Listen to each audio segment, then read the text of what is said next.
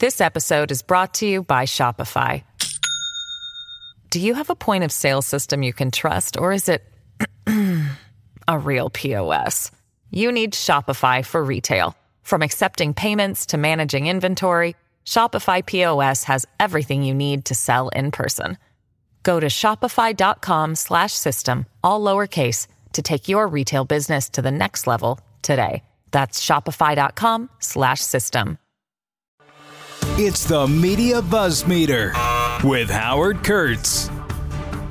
The final numbers are in for 2022, and we almost broke 4 million downloads on this podcast. The figure was 3.7 million. Compared to the previous year, we're up 1.25 million in just that year, despite the fact that 2021 was an incredibly newsworthy year. I guess you could say 2022 was as well. So I have only this to say. Thank you. And let's keep meeting like this. You know, I happened to be flipping around and I went to The View and I saw the panelists back from the holiday weekend praising Barbara Walters. And I've said a lot about her remarkable career and how I see it and how much I learned from talking to her and watching her. But they made a point, Joy Behar and Whoopi Goldberg made a point that I hadn't really thought about just in terms of the historical perspective, which is at the time that Barbara Walters was getting these great ratings and becoming known for these tremendous interviews, like the 10 most fascinating people of the year, you always scored big numbers, the annual Oscar show, you got a lot of movie stars. It was unusual for those celebs to do anything more than, you know, go on a late night show for 5 minutes and say, well, let me tell you about my new movie. Today, by contrast, you know, they all have their own brands. They're influencers. They're posting pictures of themselves all over Instagram, Snapchat, you name it. They're out there.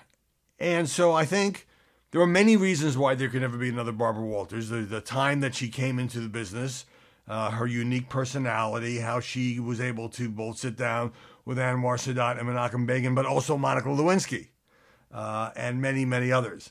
But in this era of celebrity branding, there probably isn't as much need for a Barbara Walters, and so you're not going to have a successor.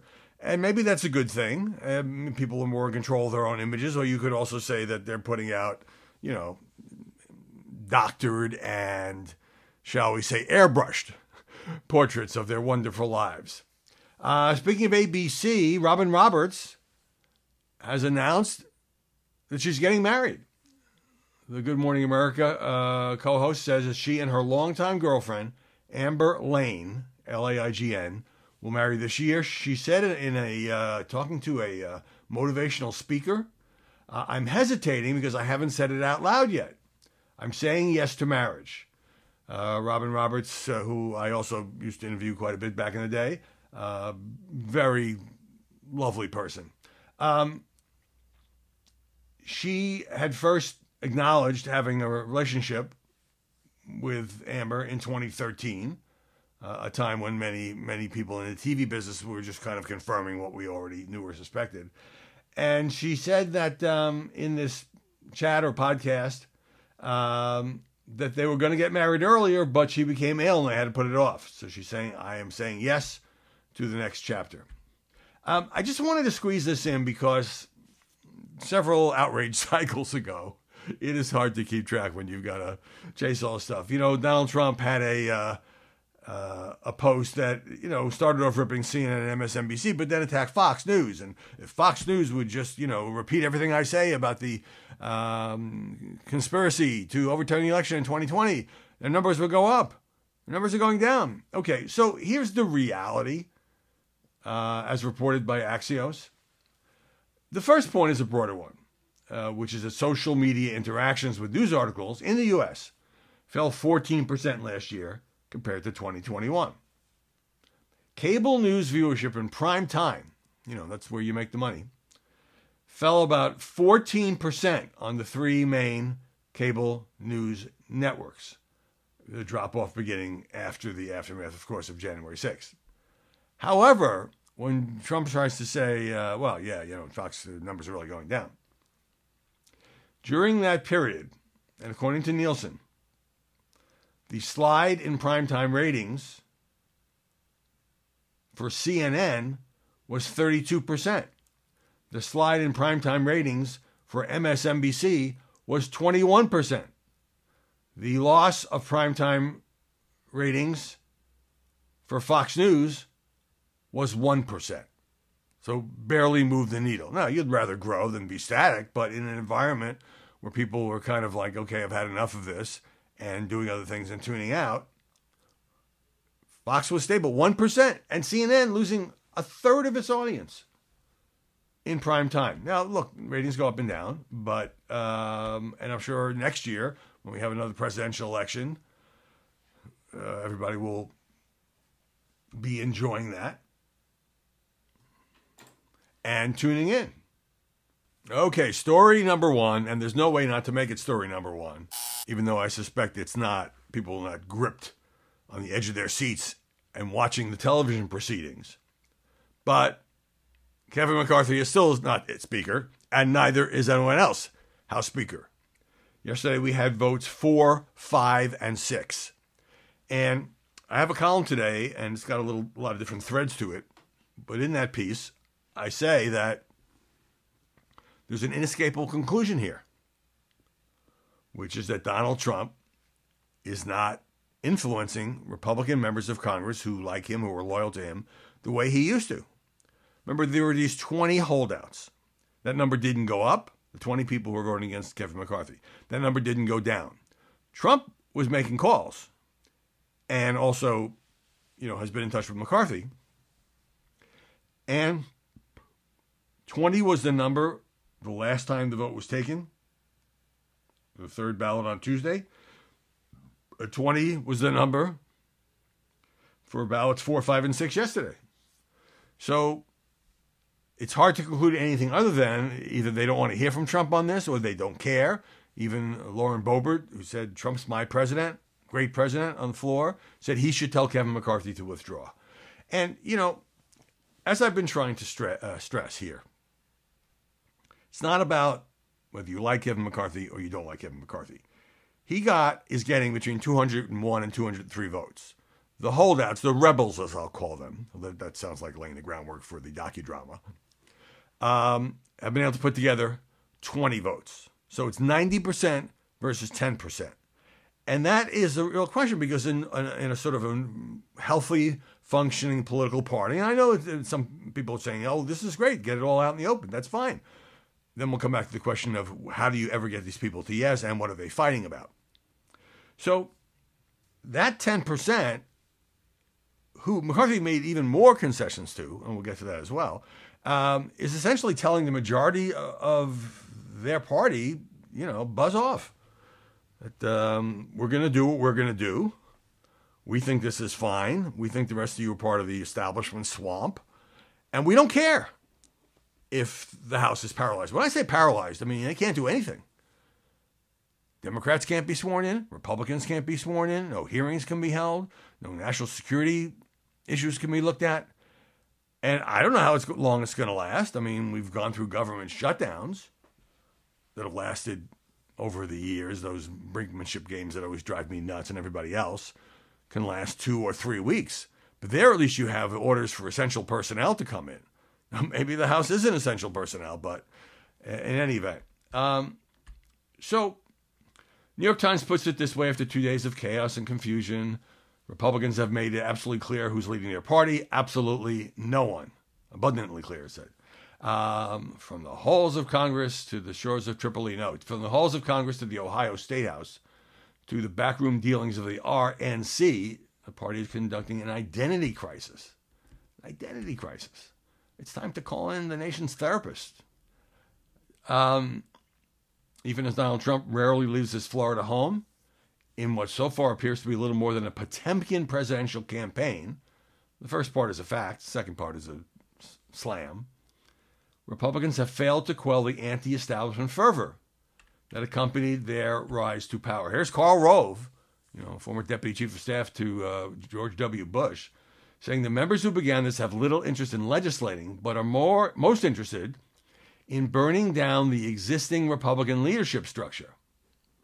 Their behavior shows the absence of power corrupts just as absolutely as power does. So either you have one person in charge who has too much power or nobody's in charge. Matt Brooks runs the Republican Jewish Coalition, said the infidels, this is starting to seem more like a communist-era movie, need to pay a real price. Quote, there are elements of us looking like the Keystone Cops. And how much will it stretch into 2024? Now, Politico has a piece.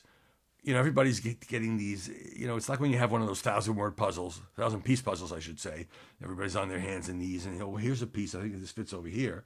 And each little bit tells us something, but not necessarily the whole picture. Anyway, Politico says McCarthy's team last night, because what happened is they had the three votes. It was around 4 o'clock. And I thought, okay, they're not getting anywhere. They'll adjourn and come back today. Instead, they announced they were going to adjourn for dinner and come back at 8 p.m. Eastern. And I thought, okay, I got to stay up tonight and probably be inconclusive. You know, I got to make sure anything I did, the column I filed, the radio commentary I did is still not completely dated. But then they came back, and it seemed like there had been some movements and progress. You could kind of smell it because they basically agreed just to adjourn, come back at noon today. So one of the major anti-Kevin types here, Congressman Chip Roy of Texas, said, oh, he's still digesting his most recent conversations. There's a lot of details here that matter. I got to see what we're even talking about. What are you even talking about? That's the question. So the House vote to adjourn was actually the first successful vote for the GOP because they can't do anything else. That sent a signal to some people that maybe the picture is brightening a little bit. Hard to say, but that's probably good news, says Congressman Hal Rogers. Washington Post, okay, has some details here. In a stunning reversal, McCarthy offered lowering the threshold to oust the Speaker from 5 members to 1, a rule the California Republican had repeatedly said he would not accept. Boy, you look at one guy the wrong way and you're toast. It just means there would be a no confidence vote. 5 is bad enough. 1, and McCarthy never wanted to do that. I mean, I'm kind of waiting for someone to stand up, you know, rip off their tie and say, you can take this job and shove it. McCarthy would tap more members of the conservative House Freedom Caucus to the Rules Committee, which has immense power in the House, to set the terms of debate, what amendments can be voted on, and so forth. That was first reported by CNN. It remained unclear if the concessions would move the holdouts, but this is the kind of stuff they're asking for. It could be days before a speaker's elected, said one person. Here's Bob Good, who's a total McCarthy critic of Virginia. It's worth taking a few days or a few weeks to get the best possible speaker. We could be here until the cherry blossoms bloom, says Lauren Boebert, which would mean late March, early April. Okay, that's not very encouraging. I don't know what else did these people want. You know, can they ever get to yes? You know, and but I will say this: the idea that this is such an outrage that some of these people are just concerned about their own personal power and they want seats on the Rules Committee. You know, that's politics, folks. This has been going on since the founding of the Republic, and horse trading is, you know, part of what greases the wheels of democracy. Now, you can say the particular horse trade in question is an outrage, but it's not like it's something brand new under the sun. I mean, look, when Alexander Hamilton wanted to get his national bank, then it ended up being a grand compromise to move the nation's capital to the swamp lands of D.C. It didn't really exist as much of a city yet. And so it would be better for the Republicans if they were arguing about something Americans care about rather than who gets to sit on the Rules Committee. But nonetheless, the thing is frozen. I did have the impression, you know, if more numbers move in McCarthy's favor, he actually lost one member who voted present, that might start the ball rolling, but who knows? He can only lose 4. Right now, there are 20 against him. He can only lose 4. When a 5th representative-elect votes against Kevin McCarthy, he doesn't get the job unless they make a deal. There was also a deal with the very influential on the right, Club for Growth, which basically said, we'll stay out of it. We won't endorse any candidates. We won't primary anybody, in other words. And also, we won't, if you vote for this, we won't score it against you, because a lot of these members like to tell the constituents, 100% backed by the Club for Growth. Maggie Haberman, the New York Times reporter who wrote Confidence Man about Trump, said this on CNN, and the lack of movement after the former president weighed in. There's an element of a fear factor that's just not present now for Donald Trump with these members. You know, this energy, this House Freedom Caucus energy, grows out of the Tea Party, which predates Donald Trump. Donald Trump seized on it. Trump capitalized on it, fueled it, benefited from it, found common cause with these folks. But he didn't create this kind of energy in the House. And I think he believes that he did. I think he believes that these are all just like people who like him and will do whatever he wants. They're not seeing it that way right now. If anything, McCarthy actually lost one vote after Trump issued his support. Now, look, she says, if McCarthy ends up getting a deal and becomes Speaker, Trump will claim credit. He'll say he was there all along. If McCarthy loses support, Trump will be quick to support whoever looks like he's going to be the winner, because that's how Trump behaves. He goes which way the wind is blowing. Last night with Sean Hannity, probably the most prominent leader now of the anti-Kevin forces, Lauren Boebert, the congresswoman-elect, I guess I technically have to say, from Colorado. They went round and round. Boebert, Sean, Kevin needs 218, and he does not have 218. Hannity, neither do you. Later, Hannity came back. Will you give up by Friday if you don't have an alternative candidate who can even get 30 votes? Kevin McCarthy does not have 218 votes, she said. And you have 20. I asked you a very specific question. If by Friday you don't have 30, I will not withdraw, she said. With all due respect, he said, if you only have 30, to be clear, you will not withdraw, but you're telling Kevin McCarthy and the 203 people that support him to withdraw because they don't have 218. That's what you're saying? So we're just going round and round. It all comes down to the math. And, you know, whether you think there should be something like majority rule within a political party. It's not like this is, you know, one person has, like going to a convention. One candidate has 2,500 delegates, another candidate has 2,200 delegates, and if you can flip certain people or the undecideds or whatever, you could become the nominee, or maybe you become the running mate of the person who won. But that's not happening here. They can't seem to come up with a set of demands, no matter how often Kevin McCarthy says, okay, we'll do it your way, whenever you want. Just stop torturing me. Trump weighing in again today. He says this is a big Republican victory, although nothing has really happened.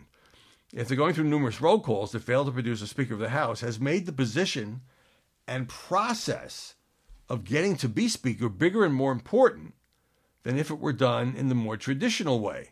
Well, you know, Donald Trump sees everything in terms of television. So if it's wall-to-wall coverage, he's saying it'll be a bigger story when it actually happens. I'll leave that right there. And then he went on to say that the chaos, well, he didn't use the word chaos, but what's happening in the House Republican Caucus, quote, is much like me, again, becoming president after having won big in 2016, gotten many millions of more votes in 2020, but supposedly not winning, big lie, and then winning again in 2024. It'll be bigger than the traditional way. So he's got his whole movie script here. Kevin will be bigger, he'll be bigger, it'll be huge. Hey, let's pause right there. The Buzz Meter continues right after this. This episode is brought to you by Shopify. Do you have a point of sale system you can trust, or is it a real POS? You need Shopify for retail. From accepting payments to managing inventory, Shopify POS has everything you need to sell in person. Go to shopify.com/system, all lowercase, to take your retail business to the next level today. That's shopify.com/system. All right, some other voices here. Why don't we talk about story number two? Dan Crenshaw, you know, he's the Texas congressman who wears the eye patch. He has really gotten furious. And on Guy Benson's radio show yesterday, I believe, he called the rebels who are preventing anybody from becoming Speaker for now, he called them terrorists. Wowza. And so what he said behind closed doors, according to the Washington Post, telling people who are opposing McCarthy, I'm tired of your stupid platitudes that some consultant told you to say on the campaign trail, all right? Behind closed doors, tell us what you actually want or shut the F up. I understand that tempers are running pretty thin, or shut the F up, because it's just so far from a traditional negotiation where each side gives a little and you come up with some outcome that both sides don't particularly like but can live with. I don't know about that part. Now, what about President Biden? I mentioned yesterday that he went to Kentucky, and there he was with Mitch McConnell, singing the praises of bipartisanship for this new bridge that will connect a part of Kentucky with Cincinnati. And it was a genuinely bipartisan event, and the infrastructure law, which some people that used to be a punchline with Trump, because he would always be like, no, well, next week will be infrastructure week. They never got to infrastructure, but there was always some scandal or something Trump did or said that took the focus off it. So, I don't know if people get tired of the I'm sure Biden's going to make many more appearances. And let's just talk about this as story number three. I mean, he's obviously gearing up to run. He will come to your state, to your town, to your kid's bar mitzvah, and he will say, thanks to the Infrastructure Act, we are going to provide X million or $1 billion to rebuild this train station or repair this highway. Everybody likes local projects. Maybe some Republicans will join him at those ceremonies, some will not. But it's good to have a record to run on. So in story number three, the question is, how much momentum can Joe Biden get of the fact that, because he's not going to pass anything in the next 2 years. I mean, it doesn't matter who's speaker. It doesn't matter whether it's Kevin McCarthy or somebody else. It's basically playing defense now, because unless the Republicans really screw this up, they still will be in charge in some form, with somebody as the nominal head of the House of Representatives. The president took some questions on the fly, and this one kind of surprised me, because for Republicans, it's been a big talking point of theirs that the border's a mess, and Biden hasn't even gone there. Remember when he went to, I believe, Arizona, and he was asked by a Fox reporter, well, you're in the border state, why not visit the border? Anyway, yesterday, reporter, I believe this was Peter Ducey, are you going to be visiting the border when you head down to Mexico? President Biden, that's my intention. We're working out the details now. And he's going to make a formal announcement today. So whether he goes today or in 2 weeks, it was really beside the point. And obviously, he can't just show up there and talk to a bunch of Border Patrol people. If he goes, he's got to take ownership of the problem and saying, here are the 5 steps we're going to take. Then you've got this whole, return to Mexico, Title 42 Trump-era law that the Supreme Court has left hanging in limbo. But I think maybe they've kind of decided, and I'm not sure this is such a bad decision, to confront the border, to not act like the border doesn't exist, to try to get the number of crossings down. Right now it seems, pretty easy to cross the border. And sometimes in politics, you try to turn a weakness into a strength, or at least neutralize the weakness. Biden was also asked about the National Football League. And, the peg being Damar Hamlin, who remains in critical condition, despite some signs of improvement. And they still haven't rescheduled that Buffalo Bills, Cincinnati Bengals game. Biden said, look, the idea that you're going to have, you got guys that are 6'8", 340 pounds, running for 4.840.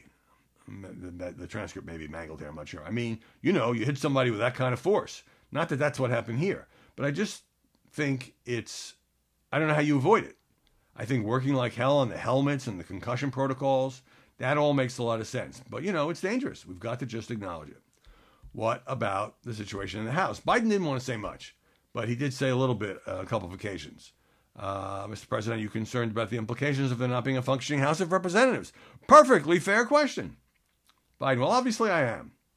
In terms of my hat on here, for 2 reasons. One, it's embarrassing for the country. I mean, literally, I'm not making it up. That's the reality. We have to be able to, you have to be able to have a Congress that can function. Actually, he said, to be able to have a Congress that can't function is just embarrassing. We're the greatest nation in the world. How can that be? We've had a lot of trouble with, I'm sorry for the noise, but it must have been near the helicopter. A lot of trouble with the attacks on our institutions already. And then he was asked about McConnell. He says, look, I've had a relationship with Mitch McConnell for years. And in the Obama administration, when they weren't going to pay the debt, meaning Republicans were having one of these, brinkmanship crises on the debt ceiling, McConnell and I stayed up, and you remember New Year's Eve till late at night to finish it. We've always been able to work together, and that's what he said about that. Hey, let's pause right there. The buzz meter continues right after this. So this was in the middle of the night for me, but story number 4 is the funeral of Pope Benedict. And the reason I bring it up, obviously, he was Pope for 7 years, and a lot of Catholics are mourning his passing, even though we have this extraordinarily unusual situation where there already is a sitting pope. First time in 600 years, as I've noted, that the death of a pope doesn't trigger, a mad scramble and election of another pope. This is the death of the retired pope. So the Wall Street Journal has a piece about why many Catholics were upset about this. I mean, after all, Pope Benedict XVI was 95 years old, and it was kind of clear he wasn't in great health. So the piece starts out by saying Pope Francis has been the leader of the Catholic Church for almost 10 years, but he's been the only pope in the Vatican just since Saturday. This ends a decade in retirement. The end of the decade of retirement for Pope Benedict helped define the current pontificate. While Pope Francis has already taken a markedly different tack than his predecessor, he may feel freer to do so now. And this hadn't occurred to me. Benedict's presence and smiling and mostly silent obedience to his successor was a reassuring sign to many conservatives of continuity in church leadership. But that made Benedict's occasional public statements all the more influential, especially when they indicated divergence with the current Pope's approach on matters including clerical, sexual abuse, and interfaith dialogue. Francis was trying to avoid any sort of outright split. According to Cardinal Joseph Zen, says the journal, Benedict was a restraining influence on Pope Francis on more than one occasion. He cites Francis's decision in 2020 not to make it easier to ordain married men as priests after Benedict defended the tradition of clerical celibacy. So the Pope, it is said, Pope Francis, is now freer to establish a protocol for retired popes. And, he himself has not been in the greatest health. So there's some chatter, speculation, maybe wishful thinking, particularly those on the right who don't like Francis's more tolerant approach, that he himself could step down.